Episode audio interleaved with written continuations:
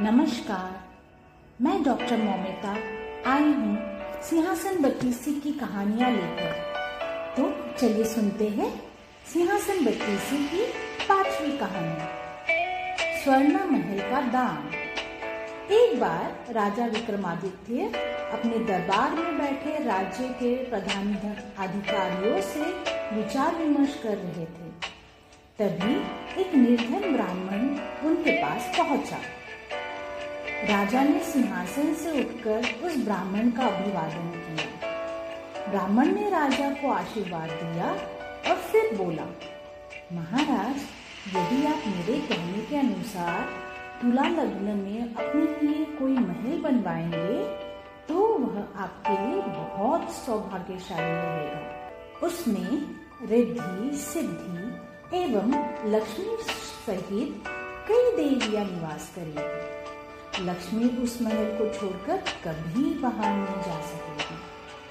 यदि ऐसा है तो हम तुम्हारी बातों को परखने के लिए एक महल अवश्य बनवाएँगे। राजा विक्रमादित्य बोले, फिर हम देखेंगे कि तुम्हारे कथन में कितनी सच्चाई है।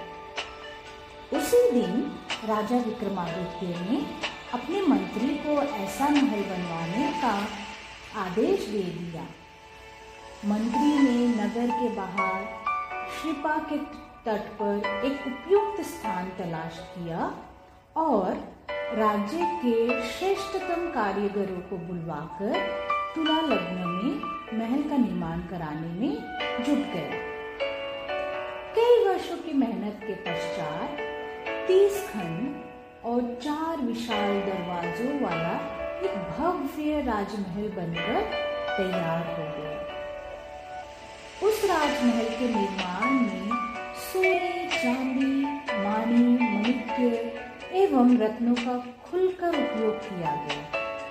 महल पूरी तरह से बन गया तो शुभ मुहूर्त में महल प्रवेश के लिए राजा विक्रमादित्य उस ब्राह्मण के साथ वहाँ पहुँचे।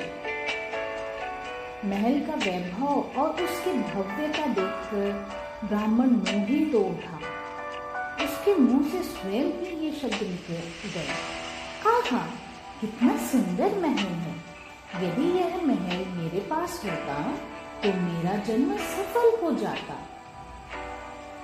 ब्राह्मण की ऐसी इच्छा जानकर दानवीर विक्रमादित्य ने उसी समय गंगाजल और तुलसी के पत्ते मंगवाए और विधि पूर्वक वह स्वर्ण महल उस निर्धन ब्राह्मण को दान कर दिया।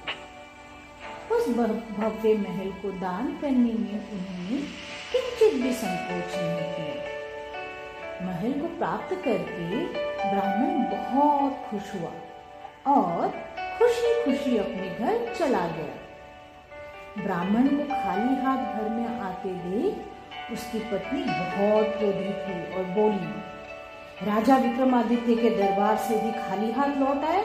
कुछ भी नहीं लाए हे ईश्वर! मेरे तो भाग्य ही फूट गए, जो तुमसे विवाह हुआ। ब्राह्मणी कुछ और करती, लेकिन ब्राह्मण ने उसे डांट दिया और बोला, अरे भाग्यवान, कभी तो शुभ बोला करो। आज मैं खाली हाथ नहीं लौटा। दान में ऐसी चीज़ लाया हूँ, जिसकी मिसाल ढूँढने से भी नहीं मिलेगी। जरा मैं भी तो सुनूं कि ऐसी क्या चीज़ लाए हो, ब्राह्मण। ने तुमके हुए बोली। तब ब्राह्मण ने उसे राजा विक्रमादित्य द्वारा दान में स्वर्ण महल देने की बात बताई। सुनकर ब्राह्मण को विश्वास नहीं हुआ। उसने अविश्वास भरे स्वर से पूछा, क्या तुम सत्य कह रहे हो? क्या राजा ने सचमुच ही हमें वह महल दान में दे दिया? मैं सच कह रहा हूँ, ब्राह्मण बोला। हम आज ही उस महल में चलकर रहेंगे। बस तू जल्दी से तैयार हो जा। घर में जो थोड़ा बहुत सामान है, उसे समेट ले। मैं अभी बैलगाड़ी लेकर आता हूँ। कुछ ही देर बाद ब्राह्मण अपनी पत्नी को लेकर उस महल में जा पहुँचा। महल की भव्यता देख ब्राह्मणी की आँखें फटी की फटी रह गई। उसे अपनी आँखों पर विश्वास ही नहीं हो रहा था। वह उसे सपना ही समझ रही थी। ब्राह्मण के कई बार समझाने पर भी वह विश्वास कर सकी। उस रात जब ब्राह्मण अपनी पत्नी के साथ महल के एक कक्ष में सोया हुआ था तो अकस्मात आधी रात को किसी के घुंघरुओं की आवाज़ सुनकर उसकी नींद खुल गई। उसने पलंग से कुछ दूर बहुमूल्य जेवरतों से लदी एक बेहद खूबसूरत स्त्री को खड़ी हुए देखा। उसे देखकर ब्राह्मण भयभीत हो गया। उसने सहमते हुए उस स्त्री से पूछा, देवी, आप कौन हैं और रात की इस बेला में इस कक्ष में कैसे पहुँची? वह स्त्री खिलखिला उठी। फिर उसने वीणा की झंकार जैसे मधुर स्वर से अपना परिचय दिया।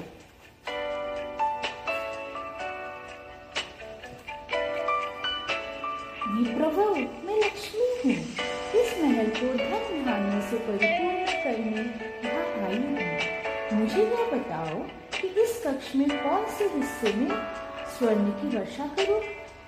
अब तो ब्राह्मण और भी भयभीत हो गया।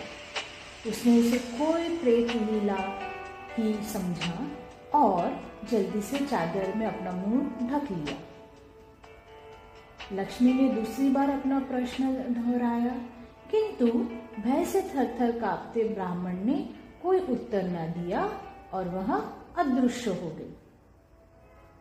कुछ देर बाद जब ब्राह्मण ने अपनी पत्नी को यह घटना बताई तो वह भी डर गई। दोनों तुरंत ही उस महल से निकल गए।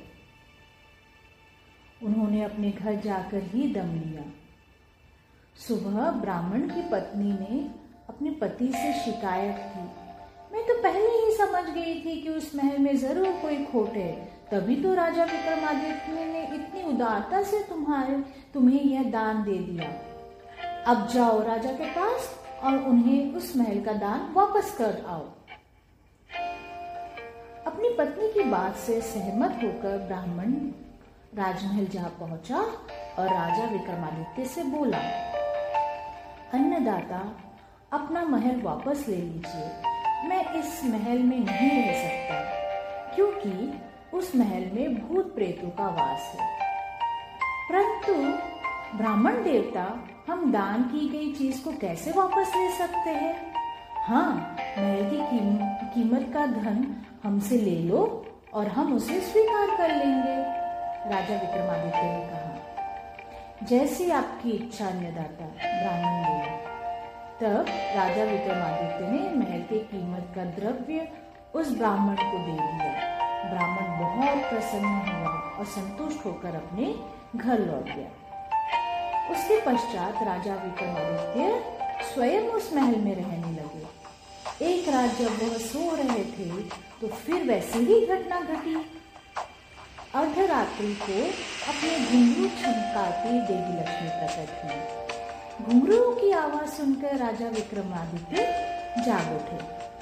उन्होंने बहुमूल्य आभूषणों से लदी एक दिव्य स्त्री को अपनी ओर मुस्कुराते देखा। यह दृश्य देख राजा ने आश्चर्य भरे स्वर से पूछा, हे देवी, आप कौन हैं? यहाँ आने का कैसे कष्ट किया? राजा विक्रमादित्य तुमने मुझे पहचाना नहीं?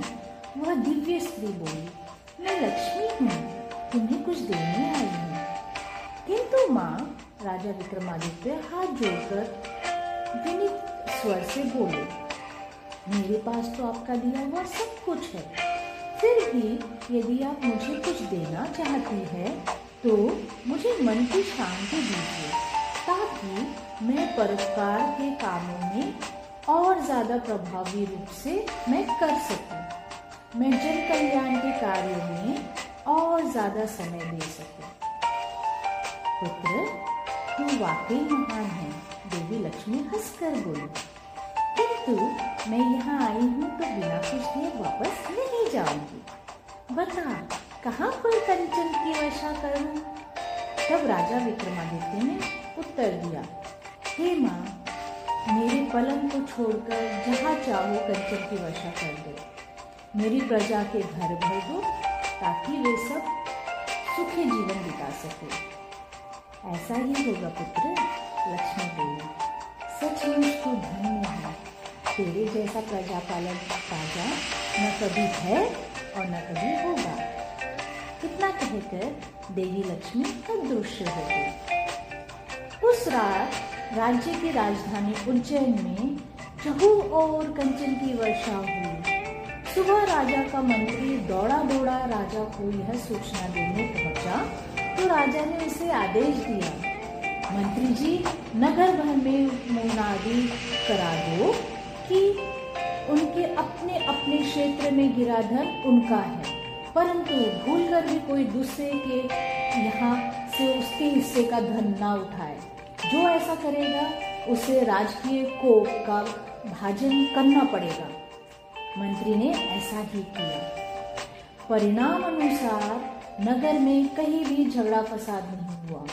सब नागरिक अपने अपने हिस्से का धन पाकर पूरी तरह संतुष्ट हो गए।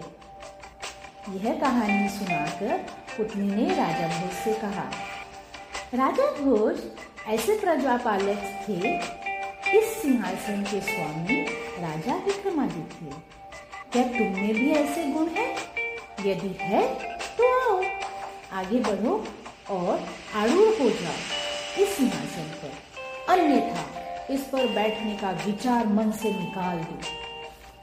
इतना कहकर पुतली पुनः राज सिंहासन में समा गई विवशता से हाथ मलते राजा भोज भी वापस अपने महल लौट गए।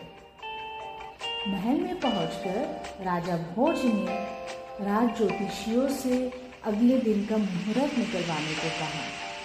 राज ज्योतिषियों ने मुहूर्त निकाला और राजा भोज अगले दिन फिर इस सिंहासन के पास जा पहुँचे। लेकिन इस बार छठी पुतली रवि भामा उसका मार्ग रोककर खड़ी हो गई। उसने राजा भोज को सिंहासन पर बैठने से रोकने के लिए यह, कहानी सुनाई। धन्यवाद। ऐसे ही रोचक कहानियाँ सुनने के लिए जुड़े रहे मुझसे डॉक्टर मौमिता।